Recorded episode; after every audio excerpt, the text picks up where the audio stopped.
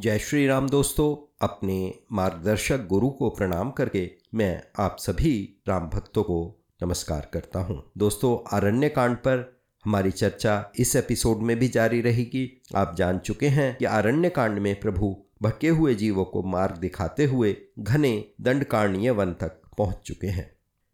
दंडकारणीय one क्षेत्र गंगा से कावेरी नदी तक फैला हुआ बड़ा रमणीय क्षेत्र था।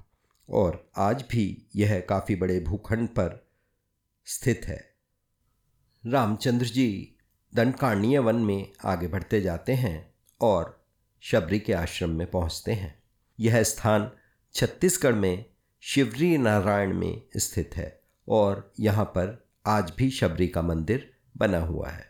शबरी एक भील राजकुमारी थी और प्रभु की भक्त थी। अपने गुरु मातंग ऋषि के कहने पर उन्होंने कहा था कि राम जी आएँगे जो कि परमात्मा हैं और तुम्हारा उद्धार करेंगे।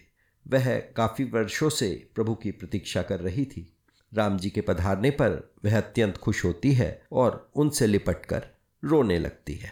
उनकी चरण पूजा करके उनके दोने में मीठे फल, बेर आदि खाने को देती है, जिनको प्रभु बड़े प्रेम से खाते हैं। दोस्तों, शबरी नारायण के पास आज भी जो वट वृक्ष हैं, उनके पत्ते दोनाकार हैं यहाँ तुलसीदास जी ने झूठे भेर खिलाने का कोई वर्णन नहीं किया है फिर शबरी हाथ जोड़कर प्रभु से पूछती है कि, हे प्रभु, मैं आपकी स्तुति कैसे करूँ? यह सुनकर रामचंद्र जी कहते हैं, कह रघुपति, सुनु भामिनी बाता मानहूँ एक भक्ति करनाता कि हे मा, हे भामिनी यानी हे सुंदर स्त्री, मैं सिर्फ़ एक ही संबंध मानता हूँ जो कि भक्ति का है। और फिर शबरी को नवधा भक्ति का ज्ञान देते हैं। दोहा पैंतीस, चौपाई चार में, नवधा भक्ति कहूँ तो ही पाही, सावधान सुनो, धर्म नुमाही। रामचंद्र जी कहते हैं, हे देवी, मैं अब तुमको नवधा भक्ति के विषय में बता रहा हूँ, और तुम इसको सावधान होकर सुनो, इसको मन में धारण कर लो। प्रथम भक्ति संतह कर संगा, दूसरी रति मम कथा प्रसंगा। कहते हैं, पहली भक्ति सत्संग है, यानी संतों का संग करना चाहिए। संतों का संग यानी श्रवण यानी संतों की वाणी को सुनना चाहिए। दूसरी भक्ति है, मेरी कथा और प्रसंग से प्रेम करो। तीसरी भक्ति, अभिमान को छोड़कर गुरु की सेवा करना है। यानी तीसरी भक्ति सेवा है। चौथी भक्ति है, व्यक्ति कपट छोड़कर मेरे, यानी राम जी के गुणों का गुणगान करे, यानी कि वो संकीर्तन करे। दोहा छत्तीस चौपाई दो में रामचंद्र जी कहते हैं कि भक्त जो है, वो राम नाम के मंत्र का जाप करें। यानी कि ये पांचवी भक्ति जप से संबंधित हुई और मुझमें पूर्ण विश्वास रखें। छठी भक्ति के लिए कहते हैं कि इंद्रियों का निग्रह करें, यानी अच्छा स्वभाव व चरित्र रखें, बहुत कार्यों से वैराग्य रखें और सत्पुरुषों जैसा आचरण करें, यानी इंद्रियों पर नियंत्रण रखना और विवेकपूर्वक कार्य करना। सातवीं भक्ति के विषय में कहते हैं, सातव सम मोहिमय जग देखा, मोते संत अधिक करी लेखा कि सभी जीवों में राम यानी परमात्मा को देखना और संतों को मुझसे अधिक मानना, यानी कि जो संत लोग हैं, उनको परमात्मा से अधिक बड़ा समझना, पूरे जगत को संभाव से देखना, ये सातवीं भक्ति है। आठवीं भक्ति के विषय में कहते हैं, आठव जथा, लाभ संतोषा, सपने हूँ नहीं, देख ही पर दोषा, कि जो मिल जाए, उसी में संतोष रखें और स्वप्न में भी दूसरे के दोष, गुण दोष ना निकालें। नौवीं और अंतिम भक्ति के विषय में कहते हैं, नवम सरल, सब सन छल ही न मम भरोस ही हर्ष न दीना। कहते हैं, नवी भक्ति है, सरलता और सबके लिए कपट रहित बर्ताव करना। मम भरोस ही हर्ष न दीना, कि हृदय में हमेशा मेरा भरोसा रखना और सभी अवस्थाओं में खुश रहना।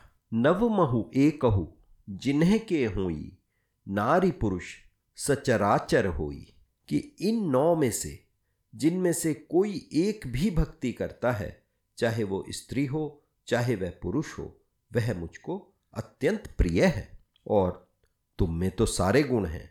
तुमने नौ के नौ प्रकार की भक्ति करी है। अतः जो गति योगियों को दुर्लभ है, वह शबरी को रामचंद्र जी दे देते हैं। फिर वो शबरी से सीता जी के विषय में पूछते हैं। जनक सुता कही, सुधी भामिनी जान ही कहू, करी बर गामिनी, कि हे भामिनी, अब तू गज गामिनी, यानी मस्त चाल से चलने वाली जानकी जी की कुछ खबर जानती हो तो बता। तो शबरी जी कहती हैं, पंपा सरही, जाऊ रघुराई तह हो वही, सुग्रीव मिताई। सो सब कहीं देव रघुबीरा जानत हूँ पूछऊ मति धीरा, कि हे रघुनाथ जी, आप पंपा सरोवर की तरफ़ जाइए, वहाँ आपकी मित्रता सुग्रीव से होगी। हे देव, हे रघुवीर वही आपको सभी हाल बता देगा। हे धीर बुद्धि, आप सभी कुछ जानते हुए भी मुझसे पूछते हैं। बार बार प्रभु पद सिरुनाई प्रेम सहित सब कथा सुनाई। फिर वो बार बार प्रभु के चरणों में सिर निवाकर प्रेम सहित प्रभु को पूरी कथा सुनाती है। सारी कथा कहने में शबरी प्रभु के मुख के दर्शन करती रहती है और हृदय में उनके चरण कमलों को धारण कर कर वह योगाग्नि से देह को त्याग देती है। इस प्रकार वह दुर्लभ हरि पदों में लीन हो जाती है, जहाँ से कभी वापस लौटना, पुनर्जन्म आदि नहीं होता है। तुलसीदास जी कहते हैं कि अनेक प्रकार के कर्म, अधर्म और बहुत से मतों में यह सब शोकप्रद है। अतः हे मनुष्य, इनका त्याग कर दो और विश्वास करके श्री राम के चरणों में प्रेम करो। दोस्तों, कर्म और अधर्म को तो आप समझते ही हैं, परंतु मत का अर्थ है किसी व्यक्ति विशेष के अनुयायी होना। उसके स्वयं के बनाए हुए नियम कायदे कानूनों पर चलने से हमेशा अंत में शोक ही होता है। श्री रामचंद्र जी आगे चल देते हैं और लक्ष्मण जी को अनेकों कथाएँ व संवाद सुनाते हैं।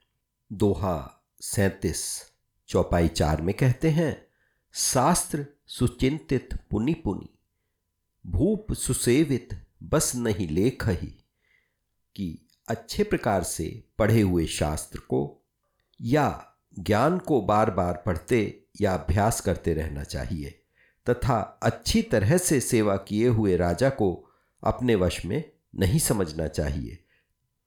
दोस्तों, आज का राजा तो हमारे इंस्टीट्यूशन का बॉस ही होता है तो इसलिए हमें कभी भी यह नहीं समझना चाहिए कि वो हमारी सारी बातें मान लेगा। और हमें अपनी विद्या का बार बार अभ्यास जिसमें हमारी एक्सपर्टाइज है, उसका हमें बार बार अभ्यास करते रहना चाहिए। दोहा सैंतीस, चौपाई पाँच में प्रभु एक और सीख देते हैं। राख ही नारी जद्यपि उर्माही जुबती शास्त्र, नृप्ति बस नाही। रामचंद्र जी लक्ष्मण जी से कहते हैं कि स्त्री को चाहे हृदय में क्यों न रखा जाए, परंतु युवती, स्त्री, शास्त्र और राजा कभी भी किसी के वश में नहीं रहते। यहाँ पर चाहे यौवन का बल है, चाहे ज्ञान का बल है और चाहे सत्ता का बल है, जिनको इन तीनों का बल है, वह व्यक्ति वश में नहीं रहता। फिर प्रभु राम विरही पुरुष की लीला करके प्रकृति का वर्णन करते हैं। दोहा अड़तीस कै में लक्ष्मण जी से कहते हैं तात तीन अति प्रबल खल, काम क्रोध अरुलोभ कहते हैं, हे भाई, काम, क्रोध, लोभ, ये अत्यंत दुष्ट प्रवृत्तियाँ हैं। साधारण मनुष्य तो क्या मुनियों के मन को भी ये पल भर में विचलित कर देती हैं? दोहा अड़तीस ख में बताते हैं कि इन तीनों को बल, यानी ऊर्जा, कहाँ से मिलती है? कहते हैं, लोभ के इच्छा, दंभ बल काम के केवल नारी, क्रोध के परश वचन बल, मुनिबर कह ही बिचारी? मुनिबर विचार करके कहते हैं, इच्छाएँ बढ़ने से लोभ बढ़ता है। यानी लोभ का बल, जो लोभ को बल मिलता है बढ़ने के लिए, वो इच्छाओं के अंदर छिपा हुआ होता है। इच्छाओं पर नियंत्रण रखने से हम लोभ पर लोभ पर नियंत्रण रख सकते हैं या लोभ को कम कर सकते हैं। काम का बल केवल नारी के अंदर छिपा हुआ होता है। क्रोध को कठोर वचनों का बल होता है कि क्रोध मीठे वचन बोलने से आ ही नहीं सकता। ऐसा श्रेष्ठ मुनि बहुत सोच विचार करके कहते हैं। चौपाई एक में शिवजी पार्वती जी से कहते हैं, गुणातीत सचराचर स्वामी, राम उमा सब अंतर जामी। कि रामचंद्र जी गुणातीत हैं। गुणातीत का अर्थ दोस्तों, तीन गुण, यानी कि काम, क्रोध और लोभ, उनसे दूर हैं। यानी कि उन तीनों का रामचंद्र जी के ऊपर कोई प्रभाव नहीं होता, और चर, अचर, सभी जीवों को वो अंदर से जानते हैं। चौपाई दो में शिव जी कहते हैं, क्रोध मनोज लोभ मदमाया छूट ही सकल राम की दाया। कि श्री राम जी की दया से क्रोध, लोभ, मद और माया सभी कुछ छूट जाते हैं और जिस पर नटराज भगवान की कृपा हो जाती है, वो माया में नहीं नाचता। आगे चौपाई तीन में पुनः एक महामंत्र आता है। इसमें शिव जी पार्वती जी को अपना अनुभव बताते हैं। उमा कहूँ मैं अनुभव अपना सत हरि भजन जगत सब सपना। कि हे उमा, मैं तुमको अपना अनुभव बता रहा हूँ कि इस जगत में सिर्फ़ हरि भजन ही सत्य है, बाकी तो सब स्वप्न की भांति झूठा है। बाकी का मतलब जो कुछ भी हम सोचते हैं, देखते हैं, वह स्वप हम स्वप्न में देख रहे हैं। और सिर्फ़ जो हरि भजन है, वही सत्य है, वही हमारे साथ जाएगा। रामचंद्र जी पंपा सरोवर पहुँच जाते हैं और पंपा सरोवर अत्यंत सुंदर है। वहाँ पर चार घाट बने हुए हैं तथा कमल के पत्तों ने उसके जल को पूरी तरह से छुपा रखा है। वहाँ भांति भांति प्रकार के पशु, पक्षी पानी पी रहे थे। पंपा सरोवर एक अत्यंत सुंदर सरोवर है, जो आज भी कर्नाटक के कोप्पल ज़िले में है। आज भी इस सरोवर में कमल खिलते हैं। इस सरोवर का नाम पंपा पार्वती जी के तपस्या करने के कारण पड़ा था।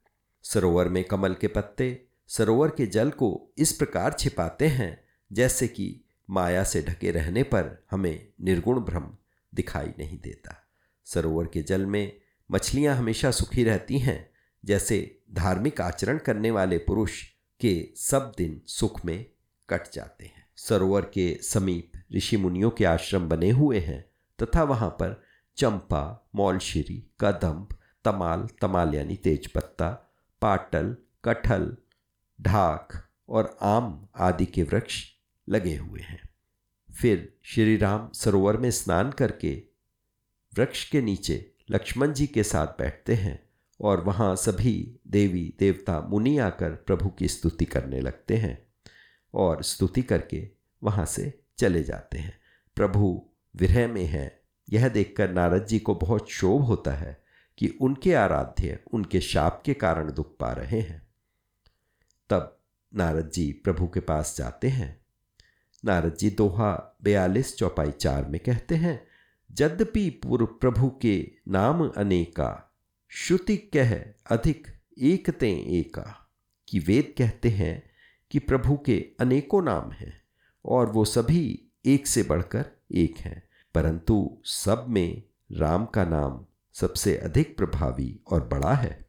रामचंद्र जी को प्रसन्न देखकर नारद जी उनसे प्रश्न करते हैं कि प्रभु, जब मैं विवाह करना चाहता था तो आपने मुझे विवाह क्यों नहीं करने दिया? दोस्तों, यह प्रसंग पहले बालकांड में आया था। रामचंद्र जी कहते हैं कि, हे मुनि, तुम सब कुछ छोड़कर केवल मुझे ही भजते थे और मैं भक्तों को अपने बच्चों की तरह से रक्षा करता हूँ। अगर उनको कुछ हानि होती है तो मैं उसे बचा लेता हूँ। इस प्रकार मुझ पर हर प्रकार से आश्रित रहने वालों को मैं छोटा बच्चा समझकर उसकी रक्षा करता हूँ। जबकि जो ज्ञानी भक्त होते हैं, उनसे मैं बड़े बच्चों की तरह व्यवहार करता हूँ। वो काम, क्रोध को अपने बल से ही पराजित करते हैं। इसलिए उनके शत्रुओं को मारने की ज़िम्मेदारी मेरी नहीं है। नारद जी को प्रभु उदाहरण दे देकर समझाते हैं कि स्त्री साक्षात माया का रूप है और काम, क्रोध, मोह, मद को बढ़ाने वाली है। ये सभी गुण प्रभु भजन में बाधक हैं कि हे नारद, तुमको मैंने अपना छोटा बच्चा समझा है और इसी कारण बचा लिया। नारद जी प्रसन्न हो जाते हैं और प्रभु से संतों के लक्षण पूछते हैं। नारद जी कहते हैं, हे प्रभु, जिनके वश में श्री राम यानी कि आप रहते हैं, वो कौन से लक्षण हैं? प्रभु राम कहते हैं कि संतों के लक्षण का वर्णन तो सरस्वती जी शेष जी भी नहीं कर सकते। संत छह विकारों से दूर होते हैं। कहते हैं षट विकार, जित अनघ अकामा, अचल अकिंचन, सुचि सुख धामा। कि वे संत काम, क्रोध, लोभ, मोह, मद और मत्सर इन छह विकारों से जीते हुए पाप रहित, कामना रहित निश्चल, यानी कि स्थिर बुद्धि, अकिंचन, यानी कि सर्व त्यागी बाहर भीतर से पवित्र, सुख के धाम, असीम ज्ञानवान इच्छा रहित मिताहारी, सत्यनिष्ठ, कवि, विद्वान और योगी होते हैं। सावधान, मानद मदहीना, धीर धर्म गति, परम प्रवीणा, कि सावधान दूसरों को मान देने वाले, अभिमान रहित, धैर्यवान धर्म के ज्ञान को और आचरण में अत्यंत निपुण होते हैं। इस प्रकार यहाँ दोहा पैतालीस में तुलसीदास जी ने श्री राम और नारद जी का संवाद को समाप्त किया हुआ है। अंत में कहते हैं, गुनागार संसार दुख, सहित विगत संदेह, तजिमम चरण सरोज प्रिय, तिने कहूँ न गेह।